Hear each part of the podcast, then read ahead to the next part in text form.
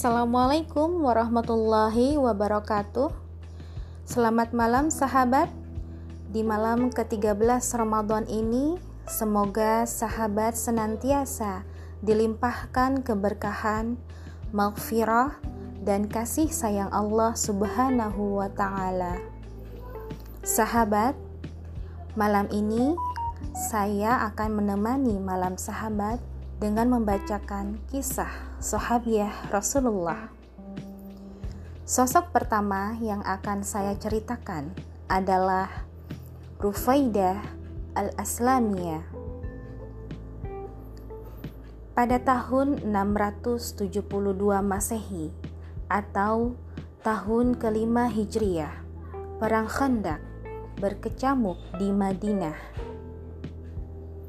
Medan tempur ini mempertemukan kaum muslimin yang dipimpin oleh Nabi Muhammad dengan pasukan gabungan antara kaum kafir Quraisy Mekah dan Yahudi Bani Nadir yang dikomandoi oleh Abu Sufyan.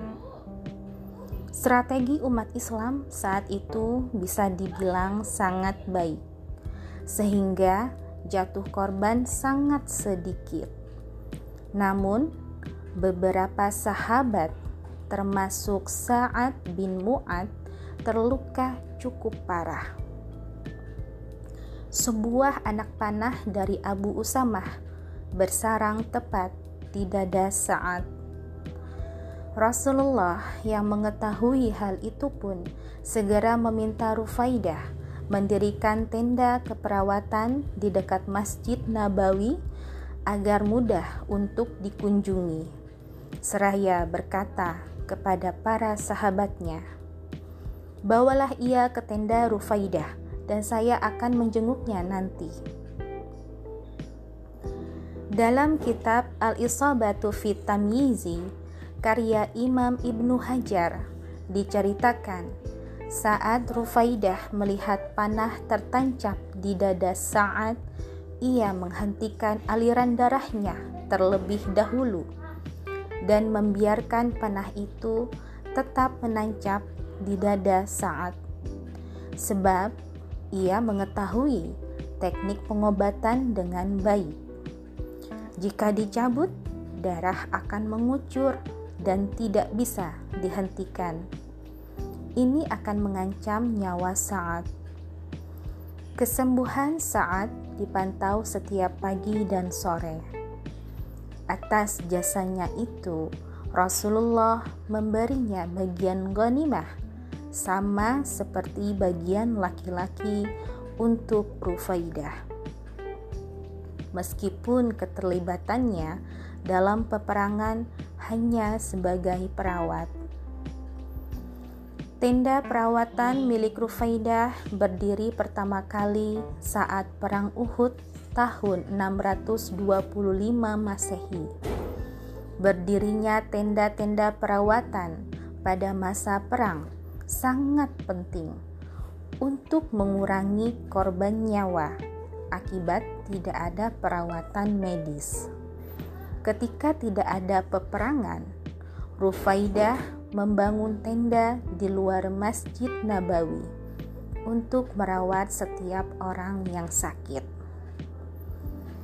Dalam karya milik Muhammad Hamid Muhammad, Suar min Hayat as-Sahabiyat diceritakan ketertarikan Rufaidah dalam dunia pengobatan telah dimulai sejak kecil. Ayahnya Sa'ad al-Aslami adalah seorang fisioterapis. Rufaidah belajar dari mengamati kegiatan ayahnya dan tumbuh menjadi ahli dalam pengobatan.